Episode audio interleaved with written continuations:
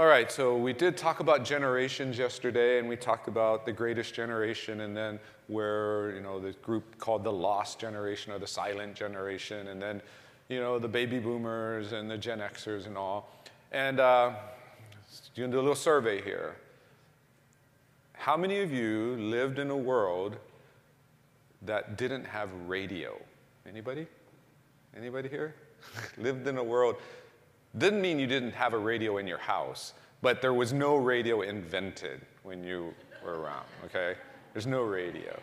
Okay, how many of you lived in a world where there was no television? There was no television. Yeah, a lot of you probably did. If you, you know, lived in the 30s and 40s, no television. How many of you lived in a world where there was no personal computers in the home? Uh, a lot of us, right? A lot of us. And we could go on and we could talk about how many of you lived in a world without, um, you know, mobile phones or the internet. It's, it's one of these things that, you know, we don't think about. I remember how weird it was when my dad would tell me stories about how they got their first TV, right? Because as far as I was concerned, TV has always been there. It's like God, it's eternal. It was there when I was first aware that there was a God, and it was always going to be there. That's how it was. And that's how we kind of, you know, think about things. If it was there from our earliest recollections, it was always there. And we cannot really imagine a world that existed without these things. And they would talk about how they would get that, that black and white TV, and if, and if you were the family that got the first one, everybody would come to your house to watch the little kind of cloudy picture that you know, we would find totally unacceptable. If we had that same picture today, we'd be calling Oceanic or Spectrum, hey, what's wrong with my TV, right? Different worlds. And it becomes commonplace. And so we think about this often from, if we're older, we think about it from the perspective of, oh man, I don't want to learn new stuff. I don't want to learn how to use that smartphone. I don't want to learn how to go on the internet. I don't want to learn how to use a computer. But we also have to think about it from this other perspective this perspective of people who, who don't know what it was like. They, these children who have never known a world without the internet. They've never known a world with, you know, without smartphones. It's always been there. And you have to know that this does something to the way we think about things. It's really not the reason I'm telling you that today. I'm telling you this because you know, we've been talking about Ephesians and about this great mystery that's going to be revealed. But of course, this mystery was revealed 2,000 years ago.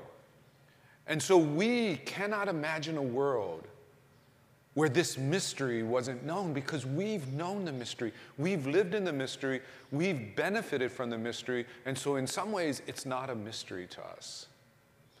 It's hard for us to think that when these words were first read, what it did to the people who read them. How it, how it reached into their hearts and it connected with something that, that they thought they would never know, they would never experience. And there it is. And so it's put in the Bible as this great mystery. But I'm going to tell you this in a different way, which we'll talk about later it's still a mystery today. It's still a mystery today. Not because we don't know, but because we've kind of confused it.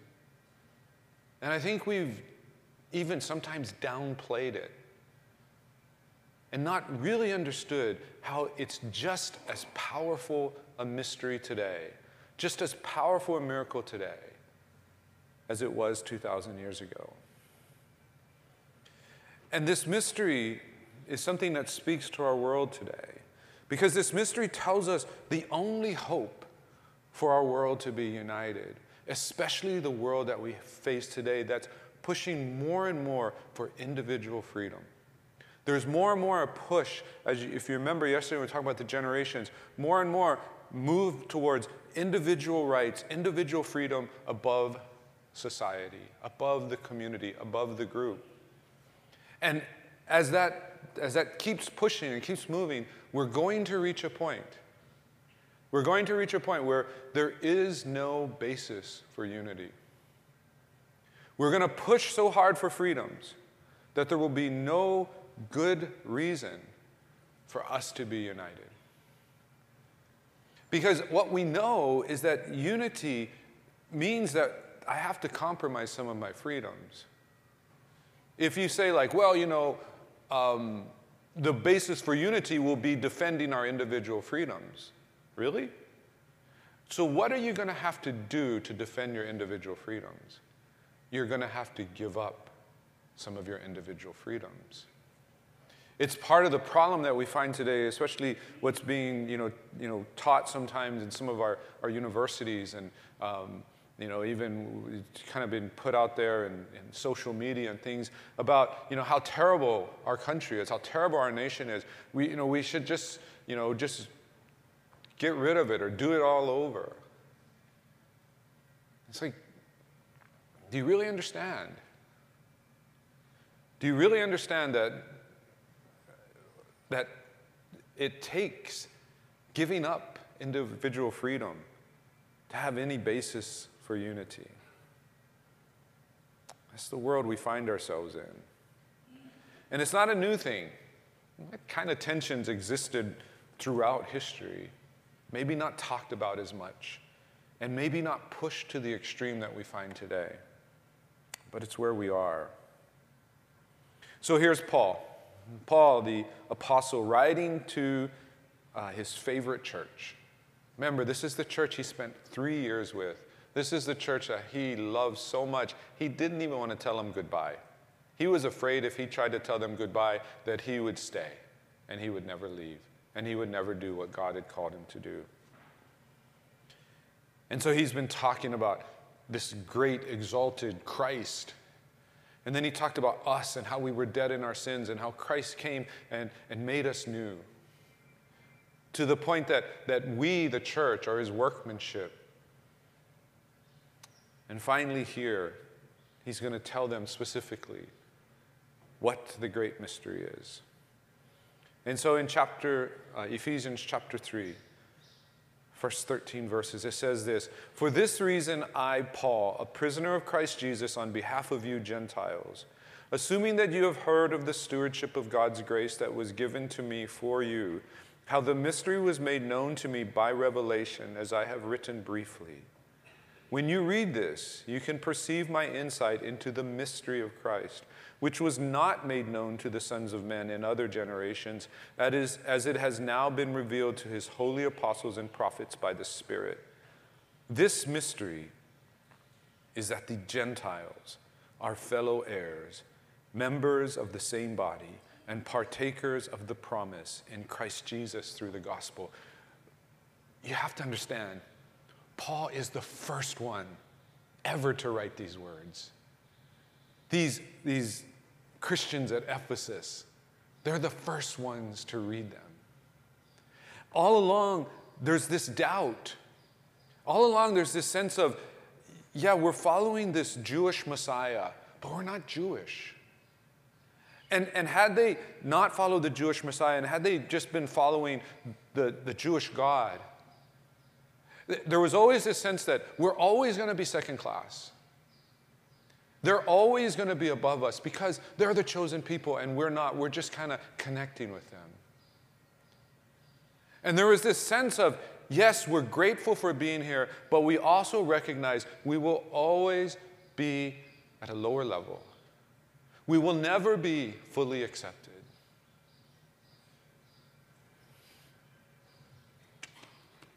Then they read these words. Then they read, Gentiles are fellow heirs.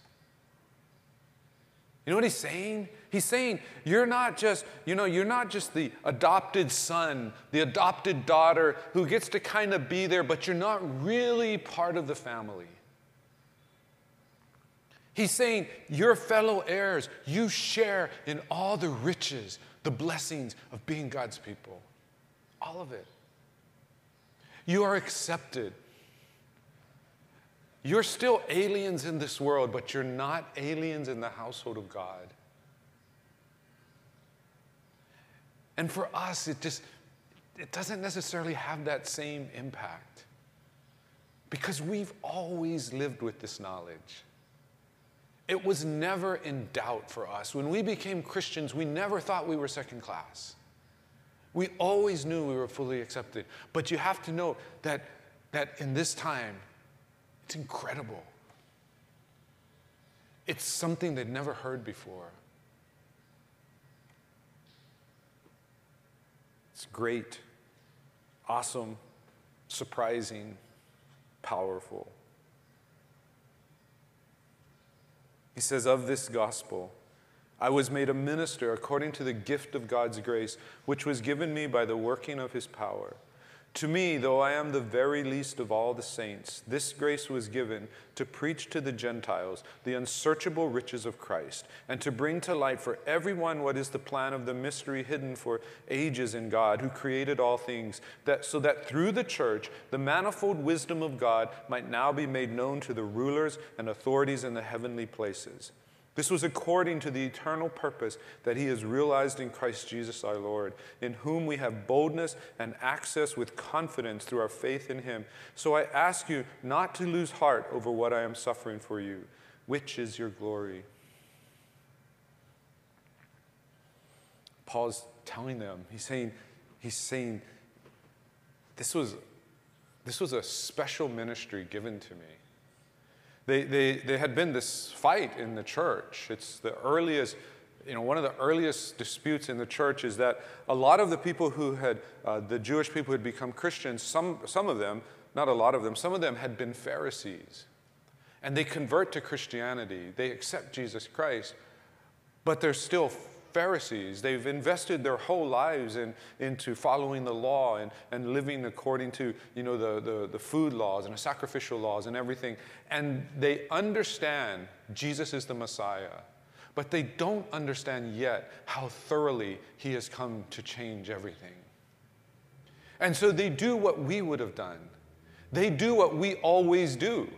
Someone becomes a Christian, and we want them to become like us. In fact, we sometimes judge their Christianity on how much they are like us or how much they are like what we idealize. And that's what they do. We sometimes, you know, give these, these um, people like a hard time. The Bible sometimes calls, calls them Judaizers. And we sometimes give them a really hard time, but at their heart, they're just like us. I guarantee you, if I could just bring like about 10 people who were at the church that we were at in Texas, and I could bring them here, I guarantee you it would be unsettling for some people. Those 10 would have more tattoos and piercings than all the rest of you combined. Every one of them had a story. And some of them were still in the middle of that story. Everyone had come out of some kind of drug abuse or alcohol abuse or criminal background, every single one of them.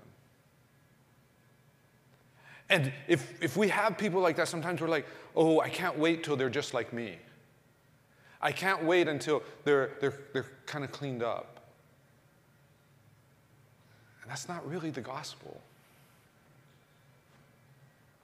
You see, the Judaizers were saying, Welcome, Gentiles, please come. Now become just like us. Now follow all our rules. Now make all our sacrifices. Now be circumcised. That's really not what the gospel was. It's not what the gospel came to do. It came to make us the same, but not in the way that we might think. So when we look at this text, what do we see? Well, we see the first thing in this text it says that this was revealed. Revealed in the Bible, when the Bible talks about revealed, it means something that you could not come to on your own. This is hard for us to understand because, again, we've lived with this mystery for 2,000 years. Ever since you've been at church, ever since you heard about Christianity, you've probably heard this mystery. You, you've heard about how, how God is the God of all people and Jesus came to save the entire world, not just, not just the chosen people of Israel. You've lived with that for 2,000 years. It's hard for you to know that you could not have imagined that yourself. That you couldn't have come to that on your own. It's hard to think like that. You ever think about your kids, for example, and you see your kids, and, and, and then you think about the name you gave to your children, but then you think about the names you thought about giving to your children and the names that maybe other people suggested to give to your children. You know, I remember Cheryl's mom when our first daughter was being hatched. She thought it would have been a good idea, good idea to name her Sandy because she thought Sandy Sanders sounded really good. I cannot imagine my daughter with the name Sandy. But it's, it's interesting when we think about the names we could have given, rarely do we say, should have chosen a different name. Most of the time, we go, I can't imagine this person with any other name. And it's the same thing here. We, we can't imagine that we could not have known this. Just like we couldn't imagine our kid with any other name, it's almost like they were destined to have that name. We can't imagine there was ever a time when we could not have thought that there's the God over all and that the Savior came to save the entire world. You couldn't have thought of it. But that's what Paul's saying. He's saying it's revealed. It's revealed because you could not have come to this on your own. It was revealed to him. There's no way he could have known. In fact, we know Peter in Acts, it's recorded that it's revealed to Peter. Peter could not accept this on, on his own. Because it goes against everything that, that we think you should do if you want to grow a group. Um, you know, I don't know that they still teach this, but I remember in the 80s and 90s when they were training pastors to grow churches. One of the things they would say is go to a community of people just like you and build the church around people just like you. You know what? I have no doubt that that's a way to grow a church for most people. It won't work for me because I'm so weird. I don't know that there's anybody just like me out there. I can't find that community. But I know some people can. They can find the community of people just like them. And the church can grow because it's music they like. It's things that, that they find interesting. It's, it's communication styles that, that they get. It's, it's the building. It's everything is stuff they like. And it's familiar. And I've seen churches like that, and they've grown, they've become huge. But it's not. It's not the church that we find in the New Testament. In fact, the advice should have been the opposite. Go to the place that's most unlike you, and then let God's power be unleashed. Go see what God will do when you're in around people you don't understand and who do not understand you. It's not the way to grow a church fast, but it's the way to grow a church according to the Bible. The mystery needs to be revealed. We could not have come to it on our own. God needed to tell us. And thankful, thankfully for us, Paul recorded it. And we can read it 2,000 years later because otherwise we would not come to this on our own. The second thing that we see here, we see as, we, as Paul has been talking about throughout the first couple chapters here, and he continues here that this is not just about you. And it's not just about me, and it's not just about this group. But this is God's eternal plan for the universe. He didn't just make it up as he went along. It wasn't like, oh man, plan A didn't go right, need to go to plan B. He's not scrambling. This has always been the plan. It has always been the plan that he wants to establish a kingdom, a kingdom that is as diverse as humanity is diverse. He wants to establish a kingdom that's united by his holy love. That's what he's looking to do. It's always been the plan. It's never been anything else.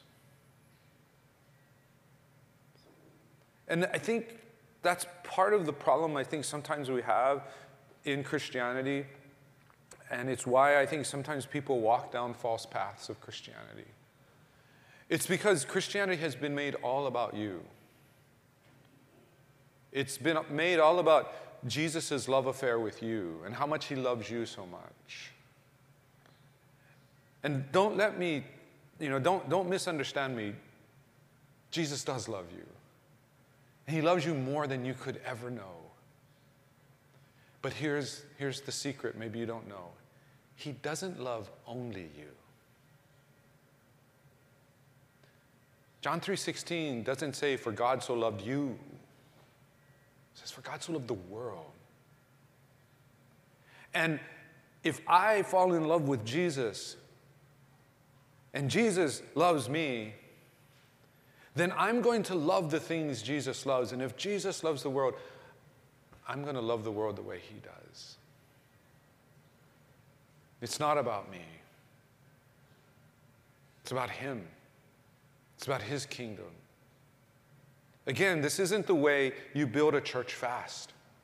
The way you build a church fast is, is I play upon the same way uh, uh, a store or a product or a company plays upon you. They create a need in you and they say, we can meet the need. And so the easiest need to meet in you is, you know, maybe you feel like, you know, life is hopeless. I don't have joy. I don't have love. I don't have purpose. So I can fill that in for you and you can come every, every Sunday and you can feel better about your own life. That's the message that grows churches fast. It's not the gospel. The gospel says Christ came to save you so that you could become part of the kingdom that advances into this world and changes this world. It's not so you could have your, your safe spot, your place. You've got your, your reservations on, on the spaceship to heaven. No. As we talked about with Caleb, it's about, it's about being able to, to say, my inheritance is that he gives me a job. My inheritance is that he loves me so much that he gives me work to do. Not eternal rest. Oh, it's eternal rest in him. But it's eternal rest that involves activity, doing, going out, advancing the kingdom.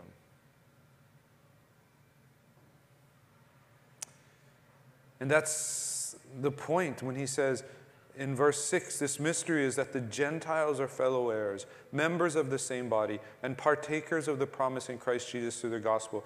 He's saying through Jesus Christ, God will unite all who believe. All who believe. It doesn't matter what gender you are, it doesn't matter what ethnicity you are. If you believe in Jesus Christ, He will unite you. It's this mystery. This mystery that, that had been unrevealed, now it's revealed.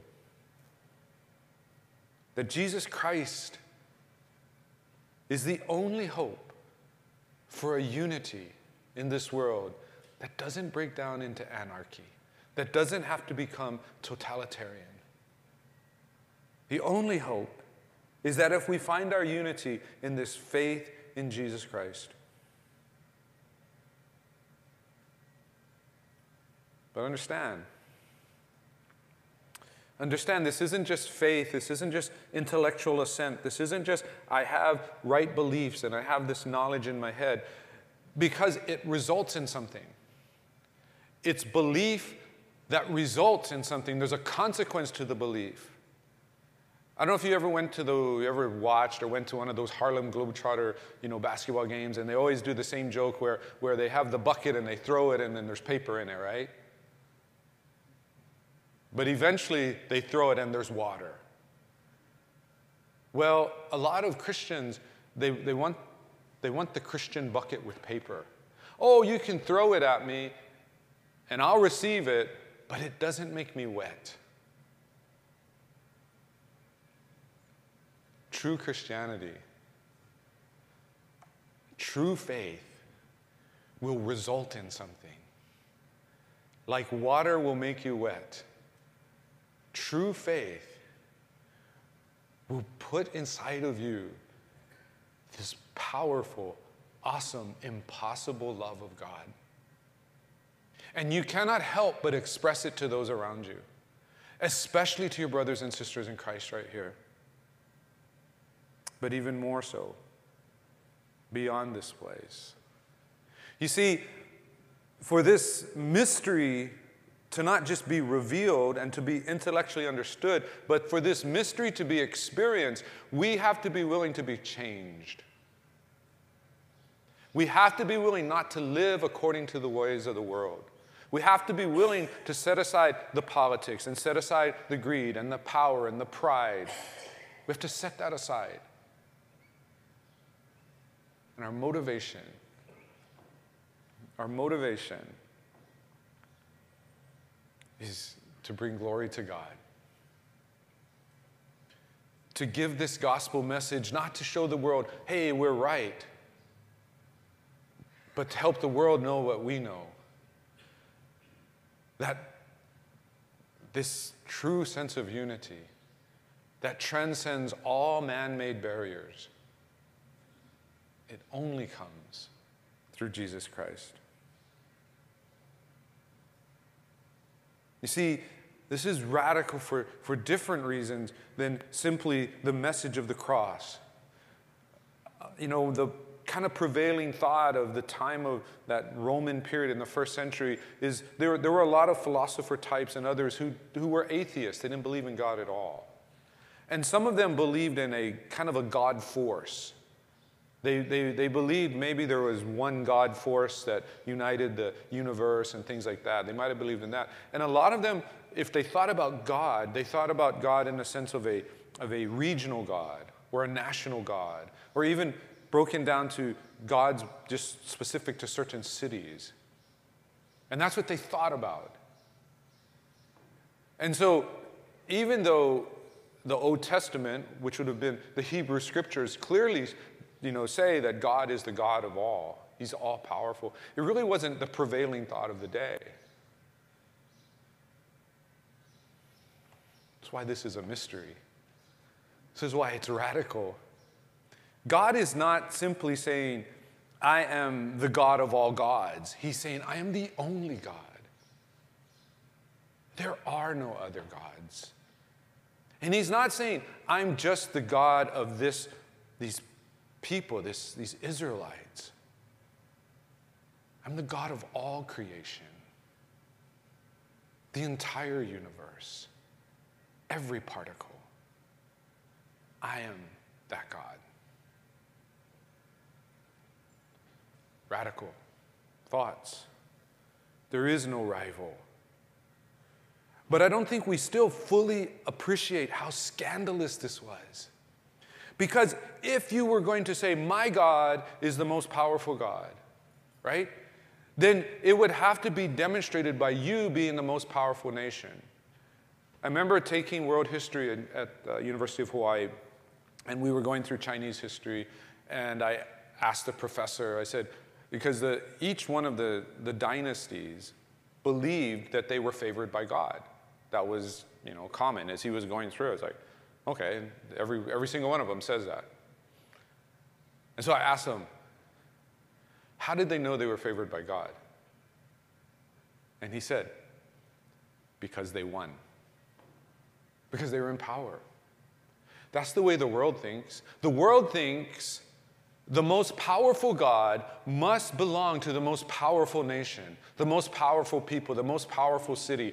The most powerful God must be connected to the most successful group. And if you if you aren't paying attention to what goes on sometimes even in our Christian culture, that belief is there. I haven't I'm not going to tell you I watch a lot of Christian movies, but the Christian movies I watch if it's about sports, it always ends with them winning. It always ends with the proof that God was faithful is because they won the big game. That is not proof that God is faithful. That is a world standard. Oh, we won.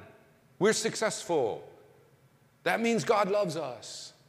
Doesn't mean God loves you because you're successful. Understand in this time how scandalous this is. The God of the Israelites this is a small, tiny nation in a small part of the world. And they've been conquered. And they haven't just been a little conquered, they've been conquered for over a hundred years.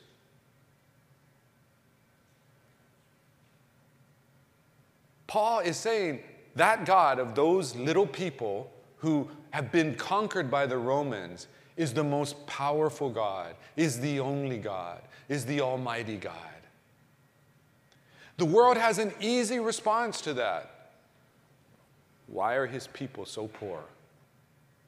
Why are his people enslaved? Why are his people so small when compared to the Roman Empire? Oh, if this was the Roman God, okay, I get that. But you're making this incredibly scandalous claim that the God of a defeated, broken people in kind of the backwoods of the empire, that this is the God of the universe. Are you nuts? That's why it was a mystery. It's not something we would come to on our own. And I love that about God. I'm not saying God doesn't, doesn't enjoy a good Super Bowl. Not going to say that. Not going to say that Philadelphia Eagles win. Maybe he thinks, you know, God, you know, wanted them to win. Not going to say that. But I'm going to say this God loves the losers as much as he loved the winners. Because winning and losing is not, is not what it's about, it's about faithfulness. I am living for the day and when it happens, I'm going to record it and I'll play it for you. I'm living for the day when a professional athlete loses the big game. And when they're interviewed after the game, and they're, and they're Christians, and they, when they're interviewed after the game, the first thing that person says is, I would like to thank my Lord and Savior Jesus Christ for even allowing me to be here. You only hear that from the winners. And so that's proof of their faith.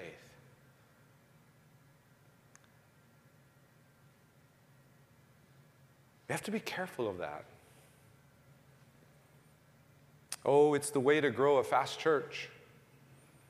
If it looks like we're winning, more people want to join us. But it's not about winning the world, it's about being faithful. And so, this last part, he picks it up in verse 10. After he tells us that this mystery was hidden for ages in God, this isn't a new plan. Then he says, so that through the church, the manifold wisdom of God might now be made known to the rulers and authorities in the heavenly places. This was according to the eternal purpose that he has realized in Christ Jesus our Lord. Hear what he says through the church. Why are we here? Why does he save us? It is so that through the church, the church isn't some organization that's above us. It's not leadership. It's not some invisible thing of you know, believers. The church, overwhelmingly in the New Testament, when Paul uses the word church, he is talking about a local church. You, church, you, church, through you, God is going to reveal his wisdom. He's going to reveal his plan. He is going to show the world the way, if they would follow him, if they would allow his spirit to come into their lives, if they would have faith in Jesus Christ, and if they would be changed, he's going to show them this is how the world can be. This is unity. This is peace. Through the church. And in case you're missing the point, through us, through all of us. You see, as long as my Christianity is just about me, I can never move to understanding what God's real purpose is. If it's all about me, then it's hard for me to forgive.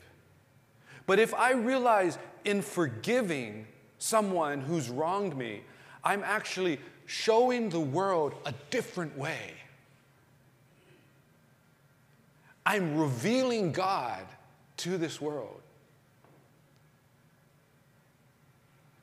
It takes on a bigger picture. When I, when I was coaching at, at Kalani, you know, um, one of the things I preached from day one was this is a team sport. Track and field is a team sport because, you know, all, most times track athletes think of it as individual sports. No, it's a team sport. And I kind of laid the foundation. And later in the season, one of our best runners was like, oh, you know, I don't know if I want to do this race and this relay and everything. And the appeal to her was, yeah, if this is just about you, you shouldn't do the race. But if it's about the team, and not just the team this year, but the team in years to come, when they think back to your example,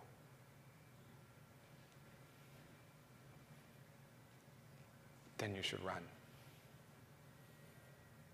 She ran because she decided it wasn't just about her.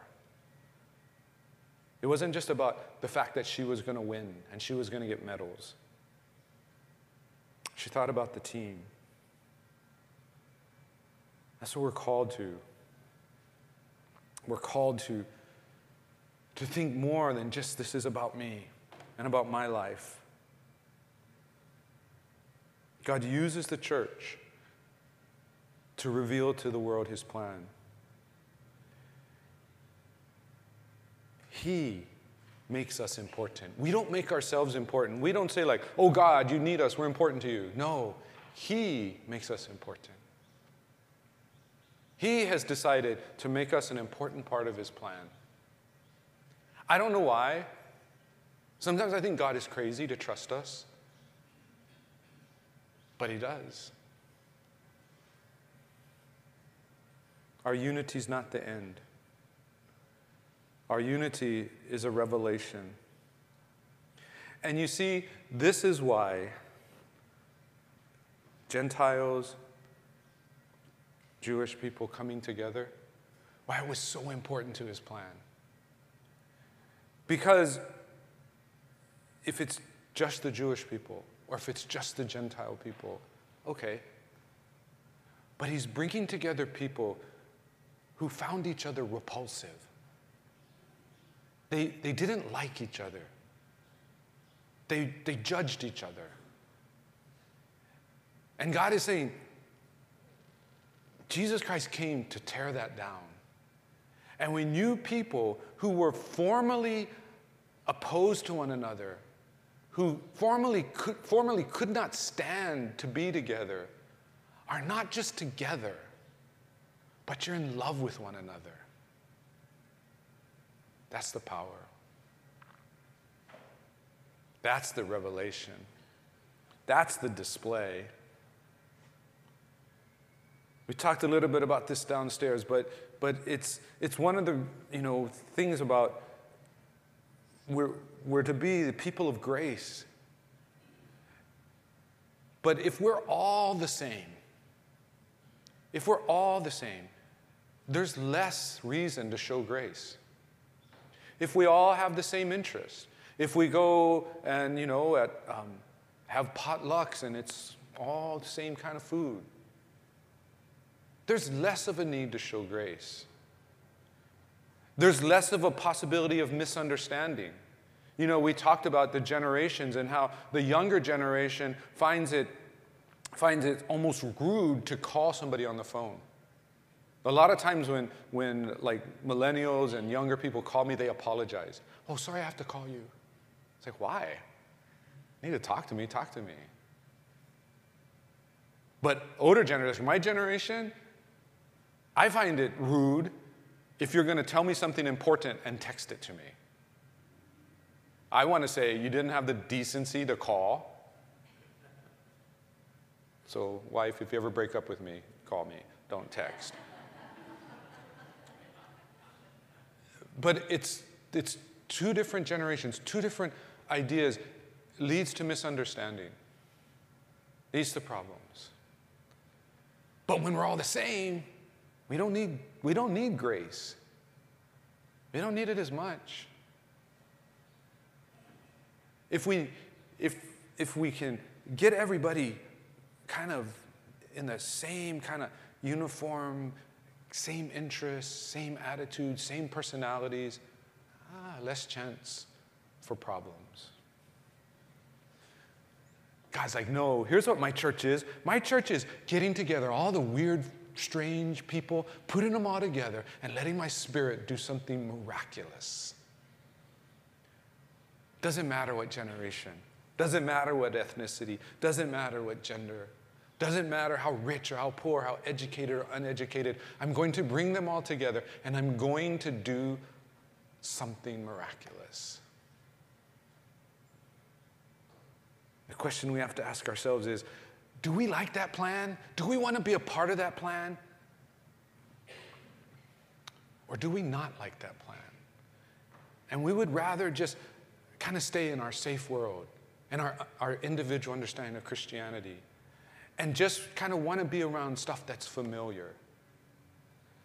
I'll tell you this if God is going to do something in our church to reach our community, we have to be willing to be uncomfortable. We have to be willing to deal with people we think are strange. We have to use the phrase from the 70s decide to get out of the comfort zone. And that's when you're going to see grace show up. And just let me tell you this one last thought. The Bible talks about unity, it talks about love, but you hear me use this phrase holy love. Let me just help you understand. Love is not just agreeing with whatever anybody wants to do. Love is not looking past people's sin. No. If we truly love, we are going to eventually confront someone on their sin. Otherwise, it's not love. There's still the idea of holiness there's still the premium placed on what it means to truly be Christ like and to follow after God. It's not just holy, it's not just love. It's a holy love that only comes from God that holds us together.